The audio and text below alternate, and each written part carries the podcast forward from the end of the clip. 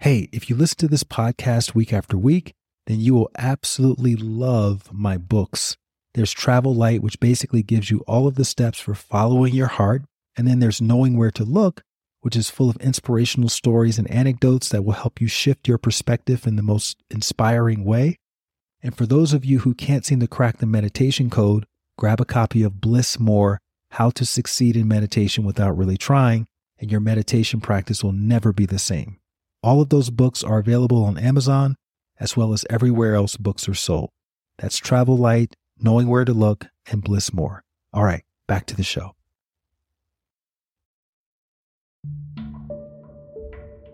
It was because I was living a lie in the sense that I was living someone else's dream. Someone else was telling me what to do. I wasn't being my true self. And this, I'm sure, can be relatable to, to all, to many and it was just some dark times, you know.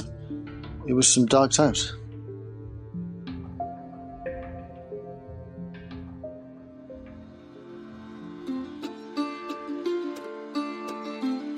Hello, friends, and welcome back to the At the End of the Tunnel podcast.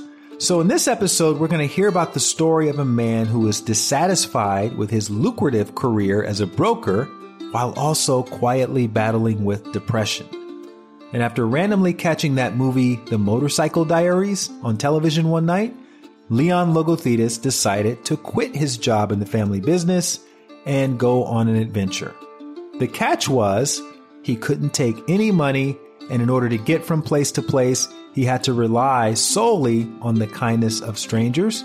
Plus, he had to get somebody new to feed him every day and to house him each night. I know, sounds crazy, right? Well, the kindness had a two way street because whenever he crossed paths with somebody who was especially kind to him, he would return their kindness in a unique way of his own. Leon ended up exploring this special kind of travel a few times, and he went on to film his adventures, write books about them, and thus the Kindness Diaries was born. Eventually, Leon's adventures even landed him on the platform of all platforms, Netflix and there are currently two seasons of the Kindness Diaries that you can watch. And now we're going to hear the backstory of what inspired Leon Logothetis to take that initial leap of faith that has in turn inspired the world. I've been fortunate to call Leon a friend for several years now, and his bravery and curiosity and his unfiltered kindness still inspires me to this day. And I think hearing Leon's backstory will also inspire you. Without further ado, I'm pleased to introduce you to Mr. Leon Logothetis.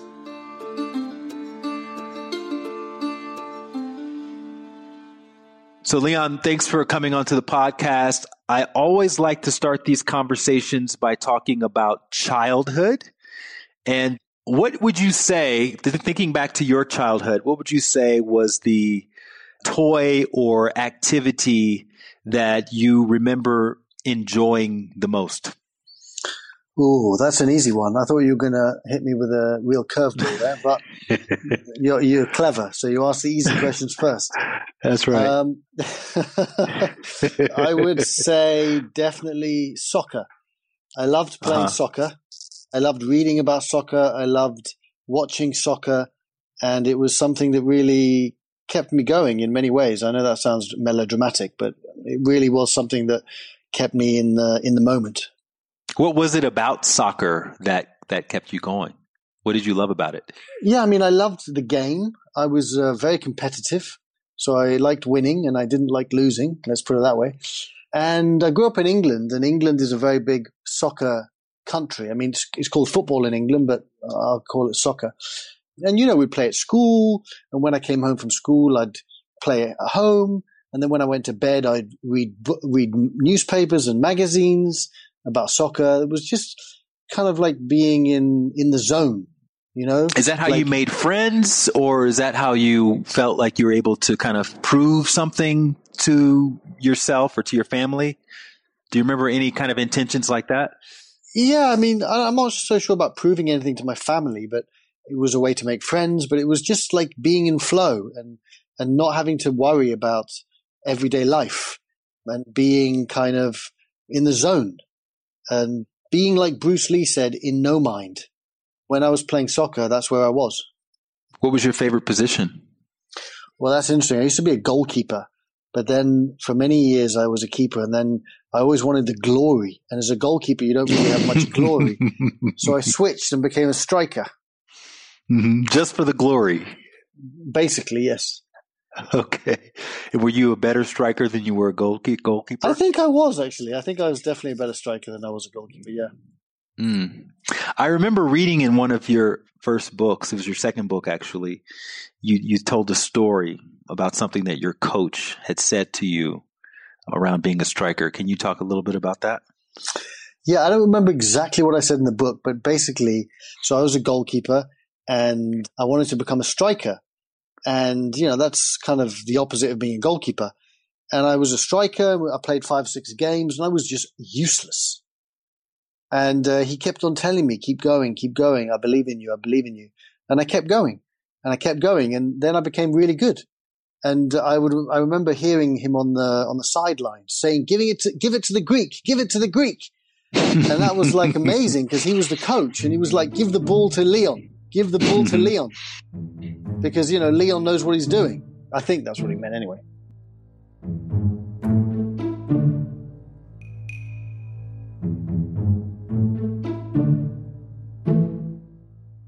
It's funny because I read your book.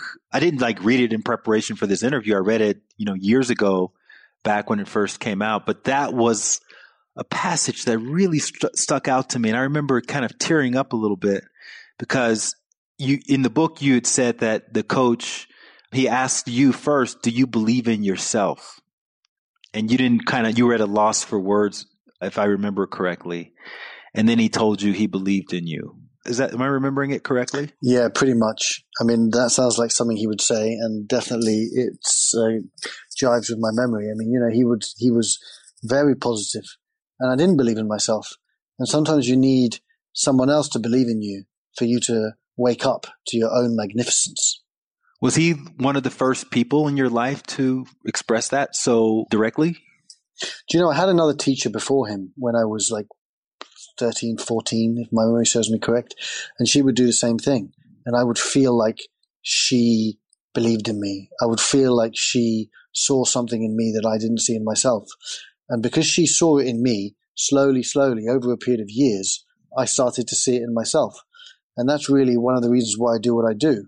And I go around to schools and, and, and speak, and I see kids that don't believe in themselves. And uh, you, you also had some experience with being bullied as a kid as well, right? Yeah, absolutely.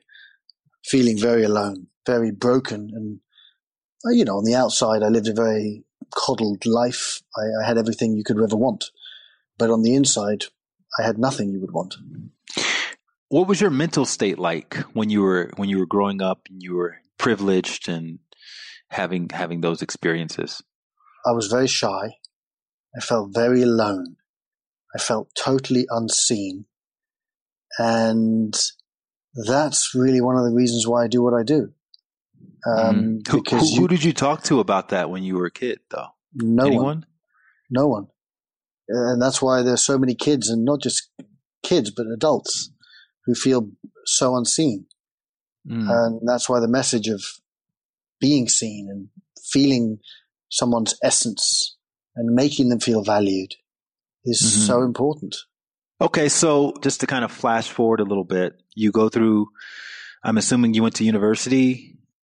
You're yeah, I went finishing to your education. You're finishing yeah. your education, and then what happens? I end up working in the city of London in a brokerage firm, and I knew from from a young age I never wanted to do that, but it was kind of I don't want to say forced upon me, but certainly it was kind of I felt that that was my destiny. Other people's dream was for me to do that. And I did that. And I did it for a few years. And I think many people can relate to doing something that they really hate. But there, there's no, there's a sense of fear about changing one's direction in life. And that's what happened to me.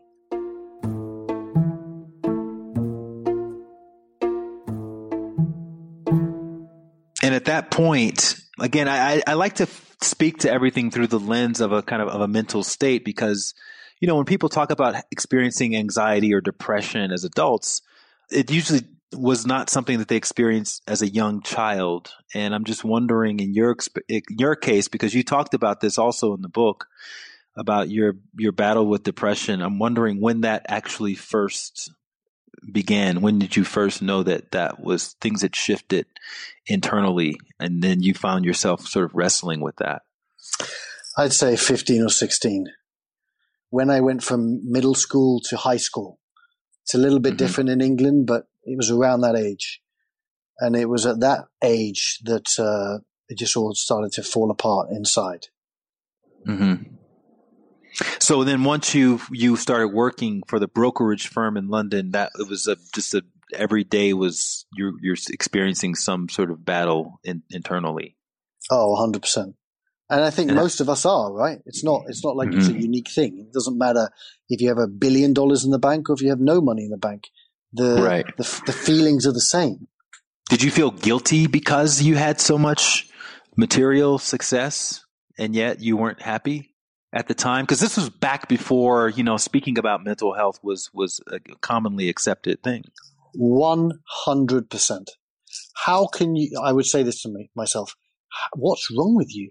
How can you be depressed? How can you be overeating? How can you drink too much when you have everything? What's wrong with you? What's wrong with you? Day in day out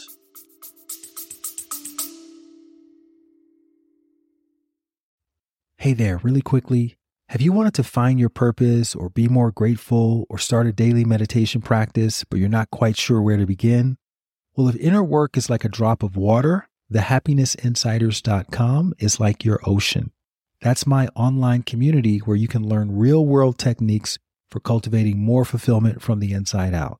So, whether it's learning how to manifest abundance or access your potential or overcome fear or even just start walking every day, I've got a blueprint for you, which means you no longer have to use any more shoddy guesswork. And you don't have to use the lone wolf approach to improving yourself.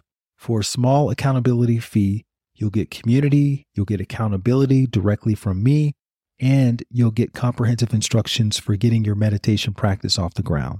And for my podcast listeners, you'll receive 30% off of the all access pass if you go to thehappinessinsiders.com right now and use the promo code HAPPY. Again, thehappinessinsiders.com. Enter the promo code HAPPY and you'll get 30% off on a yearly all access pass, which gives you access to dozens of inner work challenges and masterclasses, such as my 108 day meditation challenge, which has an 80% completion rate. Plus, you get to join me live for weekly meditations on Zoom and much, much more. That's thehappinessinsiders.com. The code is happy. All right, back to the episode.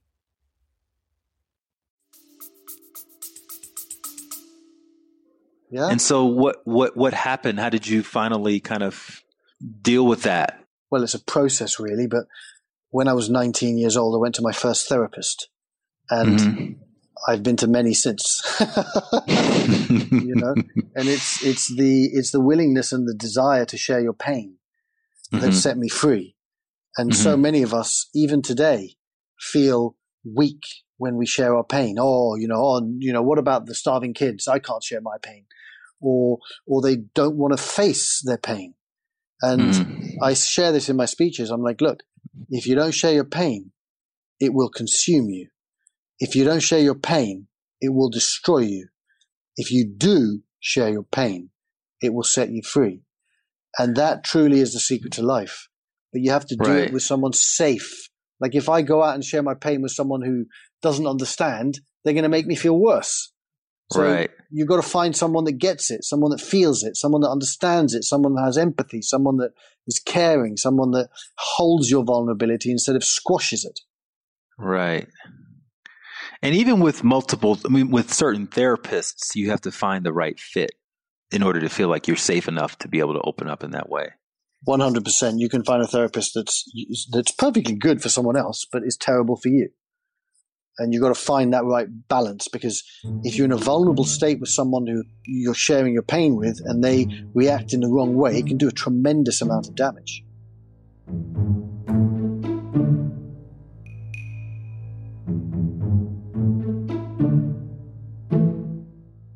So, you know, after we're going to get to this point where you leave the brokerage firm and you go through the next steps of becoming who you are right now, was there any inkling of vision or any sort of idea that one day you may be traveling around the world and spreading kindness and doing all the things that you're doing now back when you were at the brokerage firm? Did you have any idea any any sort of premonitions when you were coming up that your life would go in that direction at all absolutely not i had no idea and sometimes when i look back at it now i'm like whoa what, what the hell just happened what did you think was going to happen? What did you think your life was going to amount to if you were projecting your your your life into the future as you were working at the brokerage firm?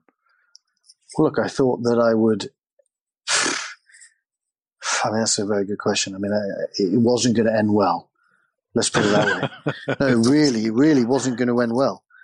I mean, it was, it was, again, on the outside, you look, people would look at me and they'd be like, oh, you've got everything. You know, you're so strong after I'd kind of had my, my meltdown, one of my many. And when they saw me having the meltdown, they'd be like, I can't believe it. I can't believe that this happened to you.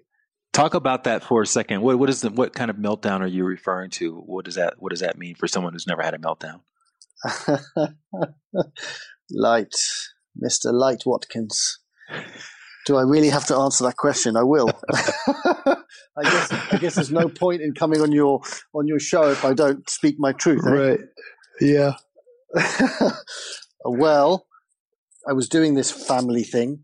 Uh, it was actually a family brokerage firm.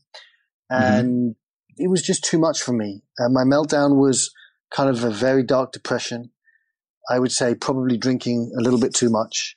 I would say that I was, you know, overeating. I was, I don't know about clinically depressed, but I could very well have been clinically depressed. It was because I was living a lie in the sense that I was living someone else's dream. Someone else was telling me what to do. I wasn't being my truest self. And this, I'm sure, can be relatable to, to all, to many. It was just some dark times, you know? So it wasn't just one day or one episode. It, it, it lasted over multiple.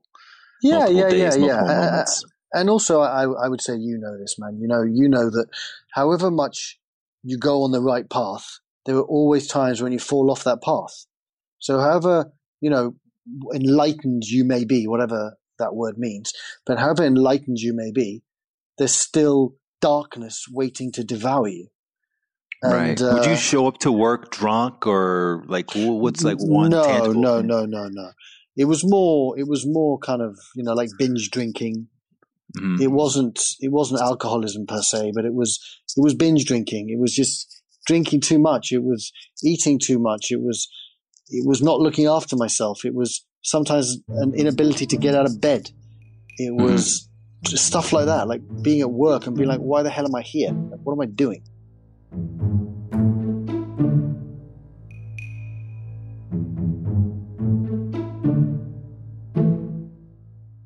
And at what point did you just decide I just can't do this anymore? And, and what what was that moment like? Well, that's an interesting point. So, so I basically watched the movie The Motorcycle Diaries. Which what made you watch that movie? Did you go by totally yourself? Random. It was totally random. I just like turned on the TV one day by yourself and, in your yeah, in your flat in London. Yeah, yeah, and it was on. It was about to come on, and uh, I just watched it, and I was just mesmerized by it because it's a romanticized version of Che Guevara traveling around South America relying on kindness. And the interesting part was in the movie, Che's father wanted him to stay and be a doctor. And he's mm-hmm. like, no, I'm leaving. So he left. And then he goes on these adventures and he connects with all these amazing people. And he has good days and he has bad days. But he finds himself in the eyes of others. And he's living on kindness, right? The kindness yeah, of strangers? Basically. Basically, yes. And so then what did you, what was your thought after watching that movie? I was like, look, there's another way to live. I don't have to mm-hmm. sit behind this desk anymore. I don't have to follow other people's dreams. The mm-hmm. people live from their hearts, not just from their heads. It's not just all about making money. There's a whole, like, humanity is waiting to embrace you, the good and the bad. It was just a, an, a, an awakening. So then, do you go to work the next day and tell everybody to kiss your ass, or, or how does it work? How do you extricate Well, yourself it's, from? difficult to tell your father to go kiss your ass. So no, I never did that. Um, what did look, you I do? just, I just, it took me a little bit of time. It wasn't like an, an overnight thing, but that was the moment. Once that happened, I knew that it was done. And I Mhm. just told them, look, guys, it's, it's, I can't do this anymore. Clearly, I'm not functioning properly. Clearly, this isn't something that I'm able to continue to do. And I want to, to move on. And I did. and they just said, "Okay." Well, I don't know about that, but they didn't try and stop me. Well, they couldn't have stopped me. I feel like so many people are in that exact same situation, you know, because you have the biggest influence in a lot of people's lives are their family. And if your family has been fortunate enough to have their own business and that business is fortunate enough to be successful and to provide for so many people, and that it's become sort of a heritage in people's families and they want to keep it going, yet you don't want to have anything to do with that for whatever reason, that's got to be one of the most difficult things to do is to pull away from that, particularly if it involves you being a part of some financial gain associated with with that relationship. So, can you talk a little bit about that in in terms of your decision making? Yeah, I mean, sometimes pain pushes you to make decisions that you wouldn't make if you weren't in pain. Mm-hmm. And this is rela- this I would imagine is relatable to many. And you know, we try we spend our lives trying to f- fight pain, trying to not allow pain into our lives. But pain is a is a great teacher. And had I not been in pain, I would not have quit. And the quitting enabled me to be sitting here talking to you, enabled me to like have adventures and to share my stories with the world and, and to be touched by many, many people's magnificence throughout my journeys around the world.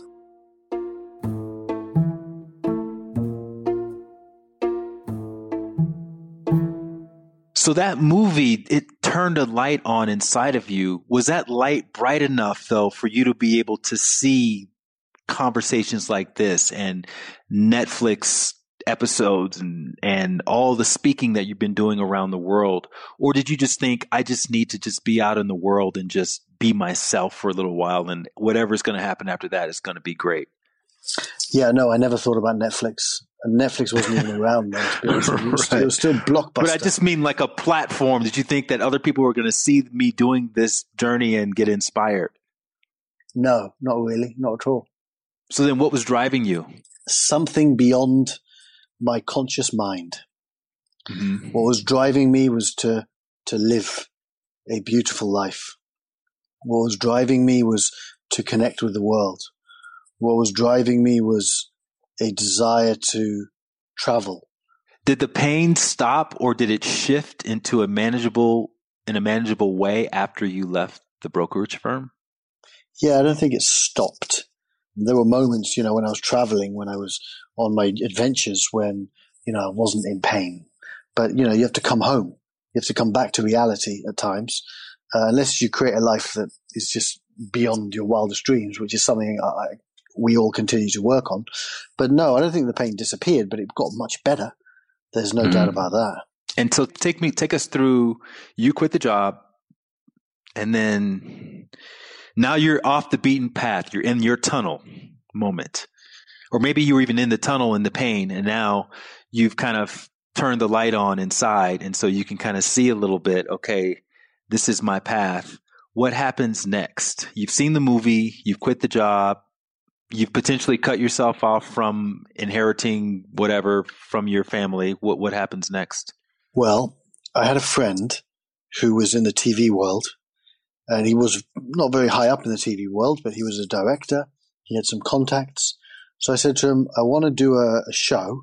Bear in mind, I'd never done anything like this. I want to do a show where I walk across America relying on the kindness of strangers. And he looked at me like I was a nut job and said, How on earth are you going to do that? I said, I don't know. Let's just do it. And we're like, Well, he's like, All right. So I went to Times Square and I hitchhiked from Times Square to the Hollywood sign with basically no money, relying entirely on the kindness of strangers. Why America as opposed to Europe? Well, I, I had actually done like a test run in England, but America, because I grew up in in you know England, watching American movies, watching American TV shows, The A Team, Dallas. And there was something about America. America was like a beacon of hope, a beacon of light, and uh, it was like free. You felt like a sense of freedom. So I wanted to do it in America, and I always wanted to do a road trip in America. So that's why. And what was the test run like? If you could just talk a little bit about that. Yeah, it was it was interesting. Like we started in London, and we did like a all the way up to Scotland and back down to London, and it was amazing. I, I met some just incredible people. I met some not incredible people too, but that's fine. That's part of life. And it was something that that really opened my eyes. It opened my heart. It opened so many more avenues for me to to live in a different way.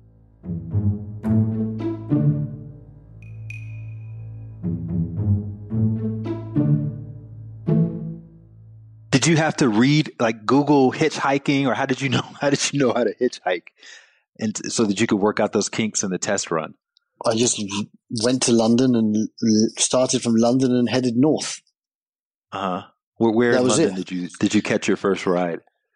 I I used to live in Queensway, so I walked out of my apartment and walked across Hyde Park, and ended up finding a, a bus company that would be willing to let me go to Cambridge, if my my memory serves me correct, for free. And were you comfortable asking people for free stuff at the time, or is that something you had to kind of overcome and and kind of get used to? Well, I couldn't accept money, so you couldn't mm-hmm. give me money, and it was difficult to ask people. But when you have no choice, because I'd put, I you know, I'd contrived a situation where I had no choice. You have no choice, so you better get someone to help you, or you're going to be in a bit of a pickle. Right, because you, uh, you, growing up as a as a loner and all of that, it doesn't sound like you were very much of a people person.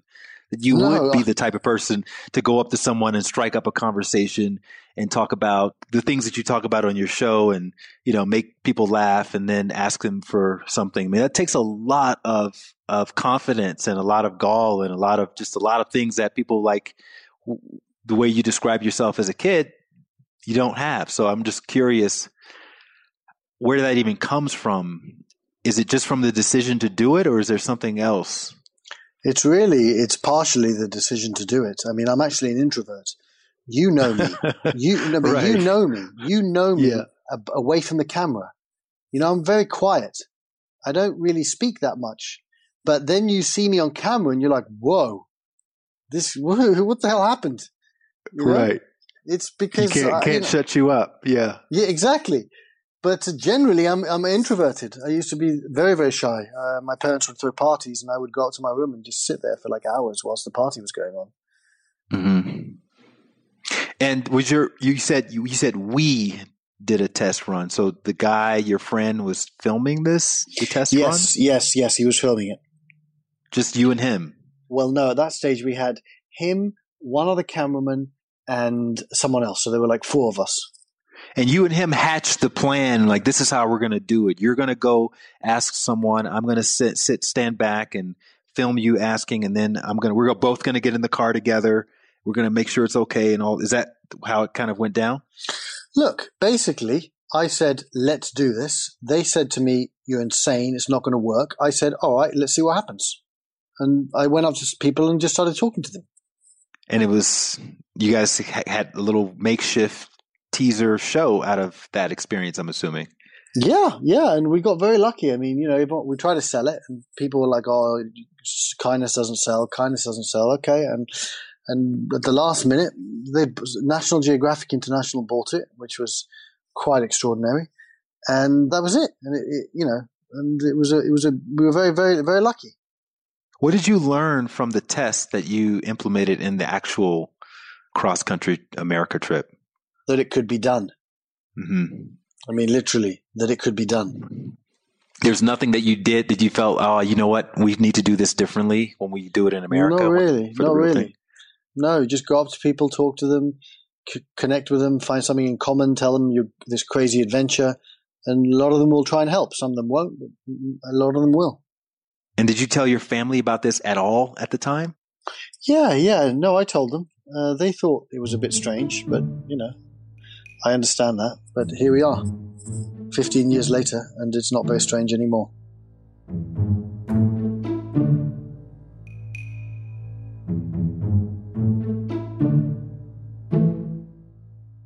How were you funding yourself during that time? Well, when I left the brokerage firm, I did not leave penniless, so we'll leave it at that. Mm. okay. All right. So you do the cross country trip in America. That was 15 years ago. You wrote a book about it, right? I did. Amazing Adventures of a Nobody. mm-hmm. did you write the book yourself or? Yes. Yes, I wrote the book myself. I mean, I had uh, editing help, but I wrote the book myself. And did you have any idea that you were going to do something else after all of that? Or, or what was the process that led to Kindness Diaries? Yeah, I mean, you know, I did. I thought to myself, I, have got a show on National Geographic. I'm going to arrive in Hollywood. I'm going to go to the agents. They're going to be like, oh my God, we love you. Let's sign you. They're going to send me out to all the TV channels, and all the TV channels are going to be like, oh my God, we love you. Here's a new show. But, you know, that, none of that happened. I went to the agents and they were like, well, we don't really think you're very good. And therefore I couldn't get to, to, to selling the show. So nothing happened. I, I, my legend status never happened. And I ended up working behind a desk again for quite some time. What was the feedback? Why didn't they think you were good? That's a good question. I don't know. They never actually told me. I mean, I think it was the first show we'd ever done. You're in Hollywood. You may come to Hollywood thinking that you're like going to be good, but there's hundreds of people that are better, and uh, they've been doing it for years it was just very difficult to, to get anyone to, to listen to me. I mean, no one did. I had a few a few agents, a few managers, but they were just useless. Mm-hmm. So now you're you're you set up a production company, you and this guy. No, just me. Correct. Just, just me. you. And yeah. what are you producing? We're producing tra- travel shows. We're distributing TV, stuff like that. But it wasn't what I wanted to do. You know, it was not what I wanted to do. What was your mental state at that at that moment in time? You'd already you've broken away. Now you've explored the hitchhiking thing. How are you feeling about yourself, about your life, about your future? Look, on some level, I was living in Hollywood. I was living the dream, but I felt there was so much more. There was so much more to do. I mean, I was living. Let's call it. It wasn't a selfless dream. It was a mm-hmm. dream for me. There was mm-hmm. no shows, there were no books. There was a few, but it wasn't about touching lives. It was just about right. living my own dream. And that became stale after a while. And I realized there was a lot more to it than just living my dream. It was, if I was living my dream, but other people weren't benefiting from it, then it really wasn't a dream at all. Did you have any mentors around this time? Anyone oh, who you were yeah, yeah, yeah, guiding you? Uh, who, who yeah, was, yeah. Had, who were some of your mentors? I had a guy called Ted that was a bit of a genius in his own way. Still talk to him. I had therapists, life coaches, lots of people that helped me be the person I am today. Without them, I wouldn't be the person I am for sure. Mm-hmm. And how did that journey evolve into the next project? So I did a couple of other shows. I, I walked from the Eiffel Tower to Red Square in Moscow. I did a show for MTV. I wrote a few. Wait, books. I didn't hear about this. You walked from the Eiffel Tower to the Red Square in Moscow. That yeah. was a show. Yeah, that was season three of Amazing Adventures of a Nobody. So you didn't want to you don't want to hitchhike anymore. You you, you switched well, over to walking. Well, I walked and hitchhiked. So hitchhiked. I, I started by walking, and kind of if, when I could hitchhike, I did, and when I walked, I walked.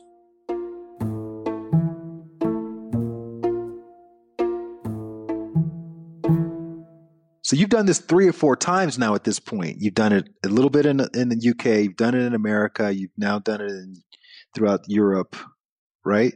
Yes. You said that was season three. So what was season two? America. Season one was England. Okay. So that you're feeling like I can. This is this is just normal for you now at this point. Yeah, I mean, like you can you can literally tell me to go anywhere in the world and give me like a challenge say within half an hour, I want you to be invited into someone's house. And I'm telling you, within 15 minutes, within 10 minutes, I want you to be invited into some stranger's house. And I'll be like, fine, all right. And within, te- within 10 minutes, someone will invite me into their house. Is there a formula for making that for inspiring someone to invite you into their house? What's what are the steps? like say say someone else wanted to run that experiment, uh, can it be re- replicated by following a certain formula? The formula is connection. Find a way to connect with someone and have a story.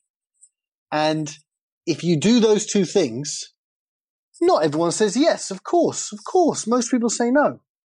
But you will always find that one person. They'll be like, oh, okay. Yeah, why not? Come on then. Now you talked about in in the kindness diaries, which we'll get to in a moment, you talked about learning about the importance of having a story from a very unlikely character. oh, Do you God, remember that? I remember Dom and Dominica Fox. How on earth could I forget that? So basically, I was in Times Square for the first trip across America, and I was having a serious problem. No one was helping me. No one. And I, I started chatting with these this African American chap and, and what I thought was his girlfriend. And the guy said to me, he said, Look, I told him, look, I keep failing. And he said, Look, you need to have a story. Everyone needs to have a story. That's why you're not being helped. And I never forgot that. So I used, Now, how did you not? You, you said you you've done this three times before, so obviously no, you no, knew. no, no, no, no, no. America was the second time. Okay, So, so, that happened during your second your second trip. exactly in America. So maybe it Got was it. different. Maybe my tricks or whatever you want to call them weren't working in America, but they worked in England because I got their their their psychology, but I didn't get the psychology of the Americans. hmm It turns out that he was a pimp, and that she was uh, working very closely with him. Let's leave it at that. So you you had approached him about asking for help, and then he told you, "Hey, man, you don't have a story. I can't help you." basically, yes. Okay. he, he ended up helping me and they wanted to come to the hollywood sign with me but I, I was like look guys you know sorry but you can't come to hollywood sign Right. Okay. So you connect with someone, which means you see them, right? You acknowledge them in some way.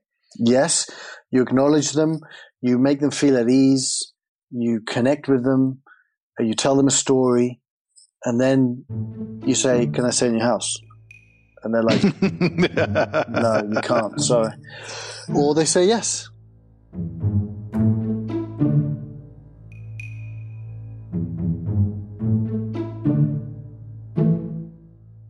So in the in the times that that it failed and you were getting rejected, even though you were following the formula, would you would you chalk that up to just you didn't follow the formula well enough, or people are just a little bit too afraid?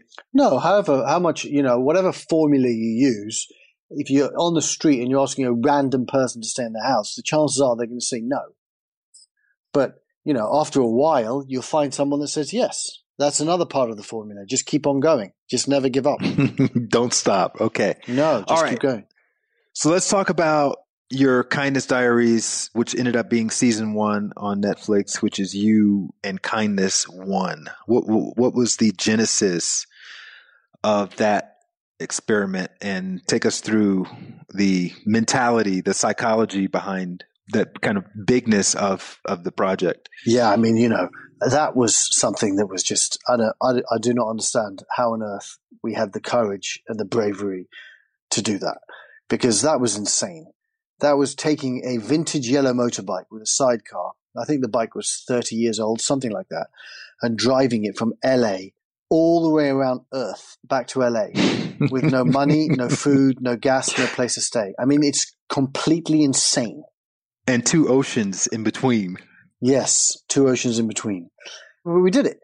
I mean, you know, Had you had it- some sort of personal development course before that that kind of t- helped you to understand that if you thought that big, that you could do something like that, or maybe you had to pick an impossible task? What led to that idea?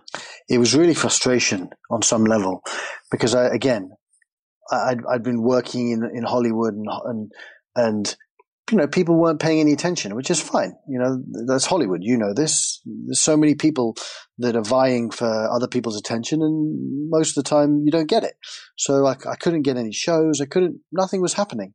And then one day, the PG-13 version of what I said was, I can't do this anymore. Uh, I have to do this myself. Yeah. So I came up with this idea and I just said, let's do it.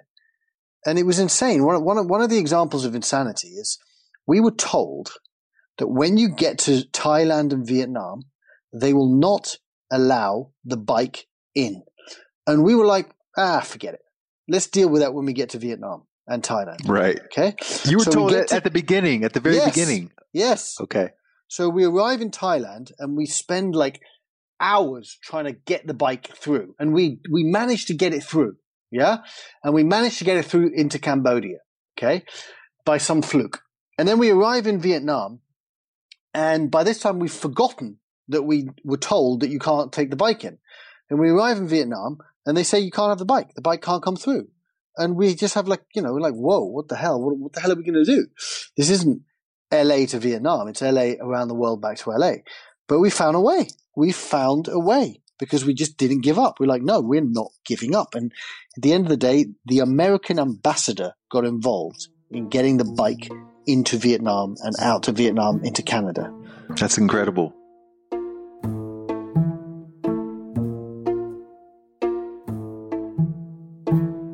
Let's go back a little bit more though. Okay. So you have the idea.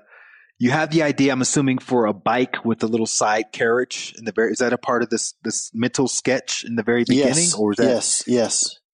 and where do you find, how do you, where do you find a yellow vintage bike? You Like know how- what? You, Las Vegas is where you find it. Can't remember how I found it, but I went, uh, found it. I went to Vegas. I got on a plane, went to Vegas, bought the bike. Without exaggeration, within one minute of giving the guy the cashier's check, the bike broke. I was like, okay, this is bad. He fixed it, and I drove it back to LA, and it broke 45 miles away from LA. So I was like, at this time I had money, so it didn't matter. I could fix it. But I was like, how the hell am I going to do this? How on earth am I going to get across the world with no money on a bike that keeps breaking down? I feel like that became sort of a the bike was a character in the show, and the fact that it broke down was kind of the, the kind of stock plot point in every episode. It just it wasn't a matter of if it was going to break down; is how is it going to break down? Where is this guy going to be when it breaks down, and what's he going to do to fix it? That's why I did it. Have you ever seen uh, Chitty Chitty Bang Bang? No, but I know I'm familiar with it. Dick Van Dyke, Okay. right? Yeah, yes. it's, a, it's about a car that flies. And I grew up with that movie, and it was amazing. I've seen it hundreds of times. So I created Kindness One as a character in the show. Mm. I remember once I was at a party in the Hollywood Hills, and I go up, and the guy looks at me, the, the bouncer looks at me, and he says, Oh my God, you're the captain of Kindness One. I was like, Yeah, that's, I'm the captain of Kindness That's who you are, right? Yeah. That's your claim to fame. So you get the bike back. You guys have a production like a schedule. We're going to start on this day. We're going to it's going to take. How long do you think it was going to take in the planning stages? About six months. We ended up, it ended up taking five and a half months. Okay. And how does one prepare for that for a trip? Because that's different from your hitchhiking and walking across Europe. So how do you how do you sort of mentally prepare yourself for this and for having to ask for gas money and you know all of the things that you're going to need along the way? To be honest, the way I prepared was not to think about it. I only thought about what I really needed to think about. Like, for example, we needed to cross the oceans for free. So we called Mhm. up lots of ocean uh, container ship carriers and uh, we found one person, one company that was willing to help us. I had to pre plan that. But the planning of what I was about to do, I didn't plan it because it was just so anxiety producing that there was no point in planning it. So I just left on the on that morning, and I was like, okay, this is it. And you're also not just planning for you. You're planning for a whole crew of people who are going to Well- be following you and recording you. Yeah, that part they would do. So I wasn't really involved in the planning of that. They would plan that. I was involved in my own planning. And yes, sometimes they would say to me, look, you know, there's a dangerous region here. We can't go there. I'm like, okay, no worries. We won't go there. But, you know, they were in charge of that. I wasn't in charge of, you know, finding them hotels and stuff like that. Right.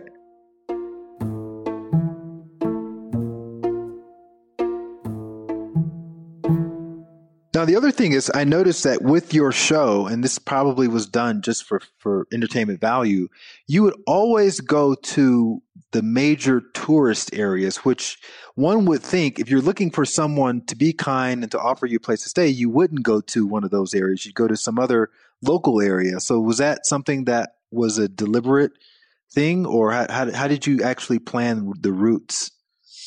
I guess I just went to the places where there were lots of people. So if I was in New York, I'd start in Times Square.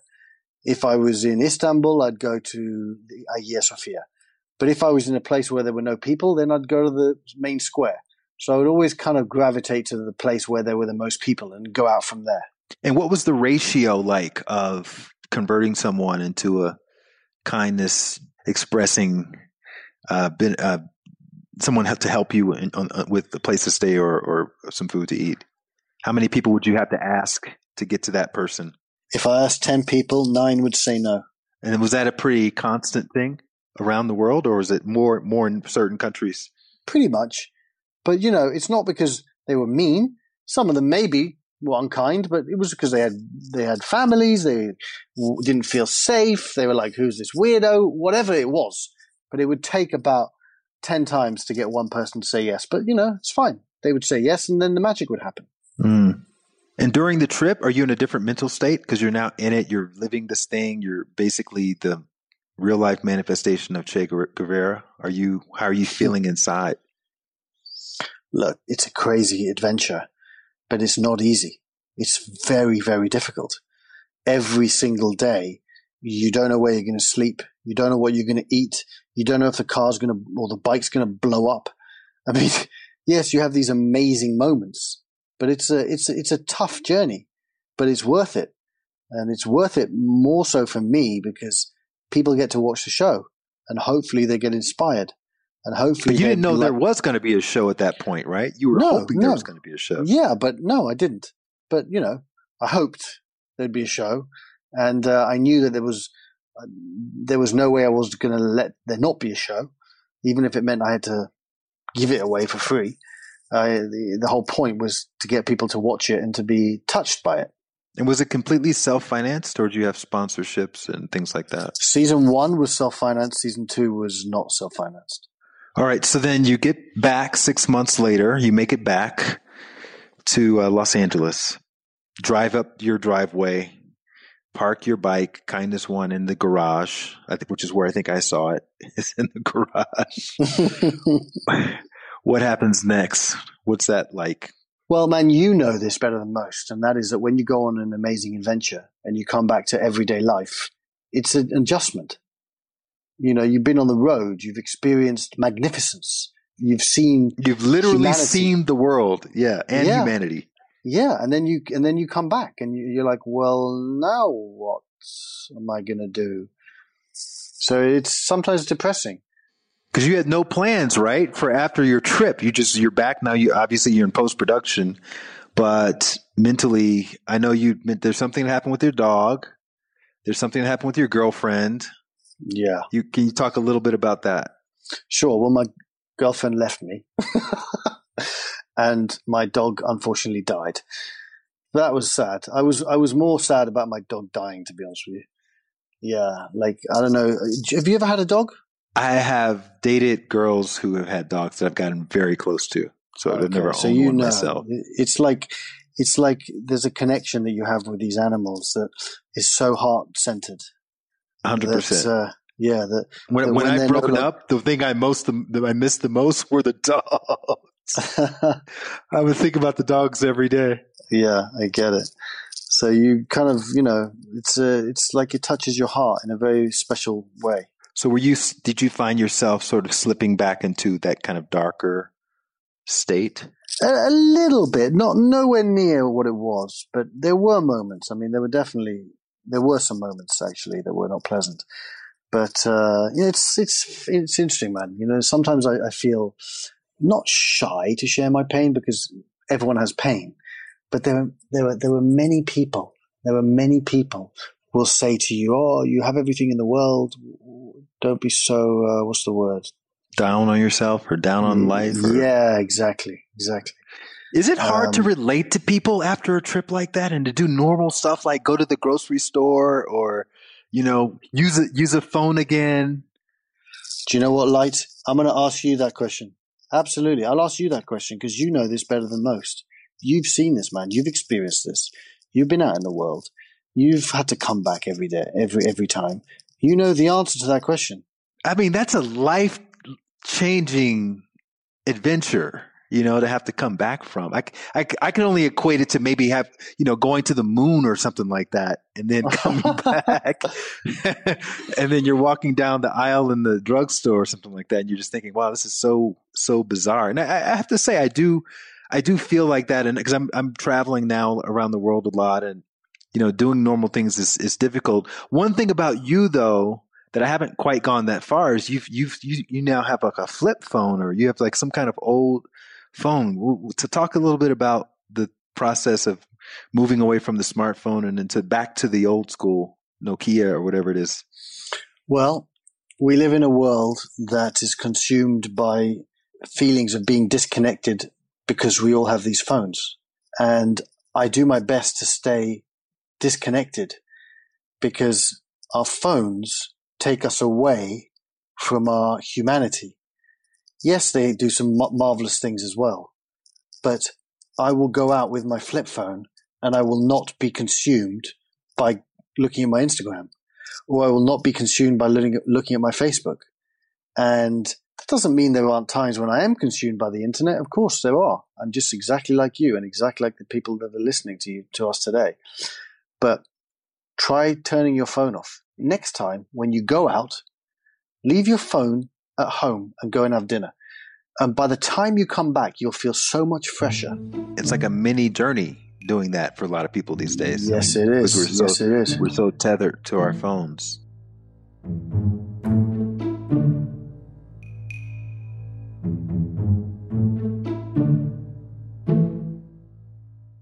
So you came back, then you you started giving speeches and talks and you started you wrote another book. You wrote two more books actually go be kind and then the one before that which was the travel what was that one called again?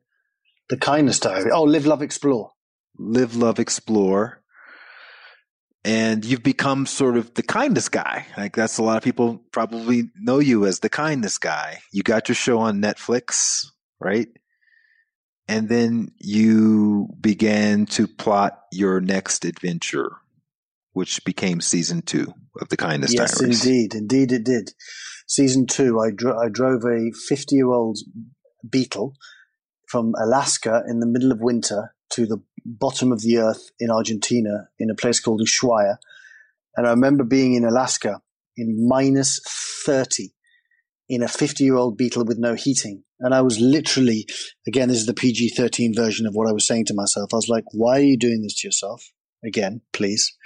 And the answer, the answer that kept coming back was like, you're doing this because people are going to watch the show. People are going to be inspired. People are going to listen to your speeches. People are going to take what you've done and do something similar themselves. That's why you're doing it. And I couldn't argue with that. I was like, fine, fine, okay, keep going. Do you have a story of someone who's done something that was inspired by one of your journeys? Like something pretty on a large scale like that? Yeah, I mean, there was this one guy that watched the show and started uh, a charity, and he was going around America giving free. Uh, he would uh, make do people's lawns. It's just one of the things, and he, he was on TV, and he's like, one day someone sent it to me and said, "Look, have you seen this? I'm like, no. It's like, you should watch it. And I'm like, why? Is some guy doing someone's lawns? like, yeah, but watch it and listen to why he's doing someone's lawns. I was like, all right, I'll watch it. And the guy says, oh, I watched the Kindness Diaries and I was inspired. So I wanted to do something to help the world, make the world a better place. And I mean, you know, uh, I had a flashback to freezing my ass off in Alaska. And I was like, there you go. There you go. That's why I did this. How is the jig not up? I mean, people now have seen this, right? So now you're doing this trip in season two, going from Alaska. Haven't people seen you on Netflix or heard about you? Or some some of them have.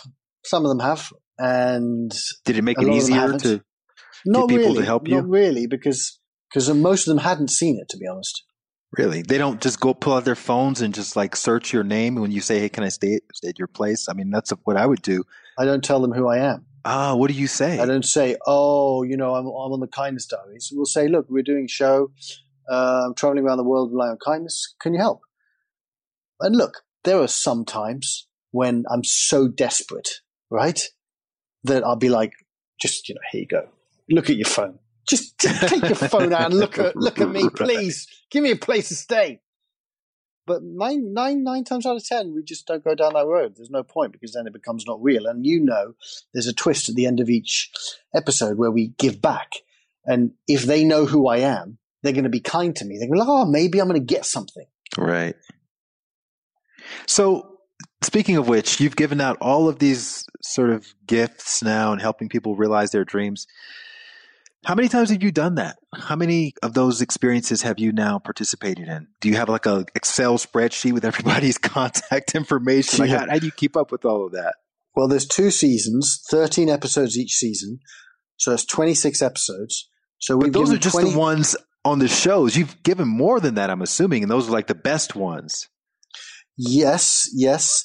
But the majority of them were on the show. Some of them weren't. So it's around that number. That, that's how many people we've helped.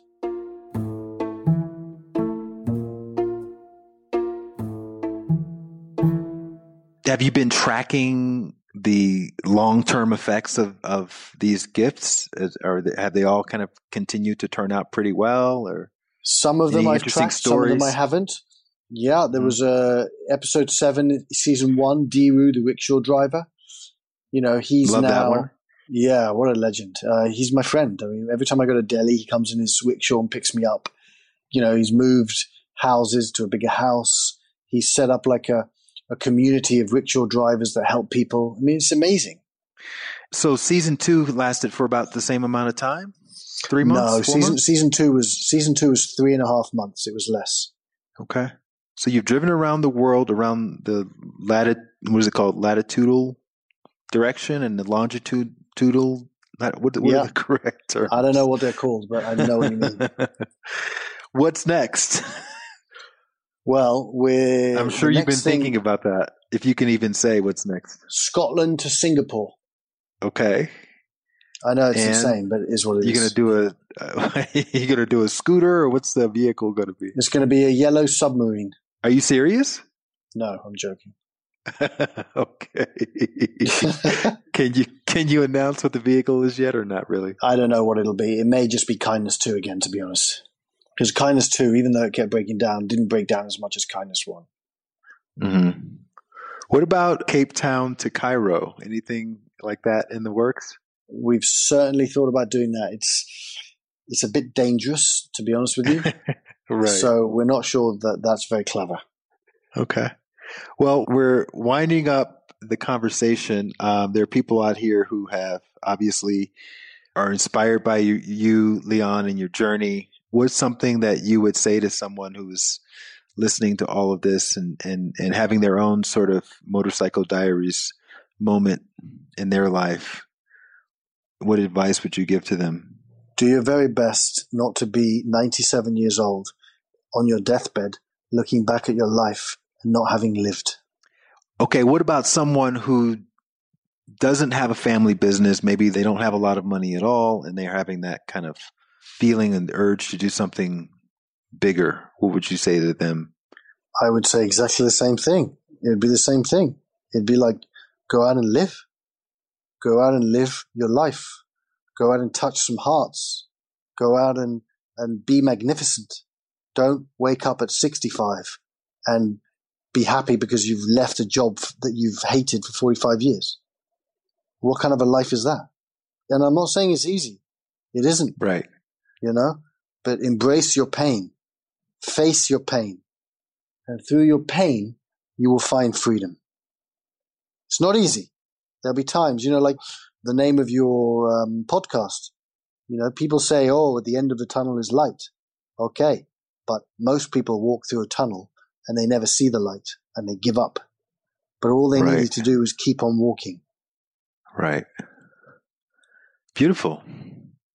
Well, thank you very much for joining the podcast, Leon. Thank you guys No for worries. listening. We will create links to all of your shows in the show notes, and you you're pretty active on social media.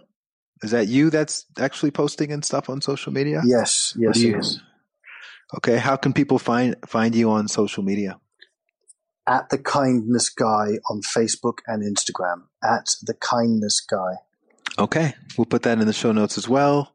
And keep doing your thing, keep shining your light, and we'll be following you along the journey. Thank you so much for having me. I hope Leon's amazing story inspired you to incorporate more kindness and genuine connection in your life and to truly see the people that you cross paths with each day. And a big thank you to Leon for coming on the show and for opening up and talking about some of the more vulnerable aspects of life that people don't often get asked in these podcast interviews. One of my goals with starting at the end of the tunnel was to show how even the people who do big things are facing many of the same mental and emotional challenges that many of us are facing on a daily basis. And if they can potentially heal themselves through living a more purposeful life, then so can we. To hear more stories like Leon's, make sure you're subscribed to At the End of the Tunnel. And to keep us searchable for others, please rate and review the podcast if you haven't already you can also find links to everything Leon and I discussed in the show notes below. And I can't wait to share more inspirational interviews with you all, so please make sure you stay tuned. New episodes will come out each week. Thanks again for listening.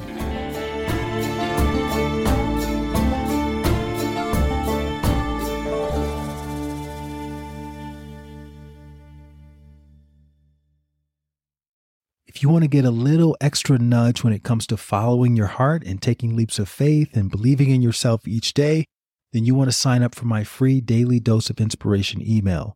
You'll join 30,000 other subscribers who receive a short inspirational story or anecdote that's meant to inspire you to become the best version of yourself each day. You can sign up at lightwatkins.com and you'll get your first inspirational message as early as tomorrow. Again, just go to lightwatkins.com. You can sign up for free and you'll wake up each morning inspired to be the best version of yourself.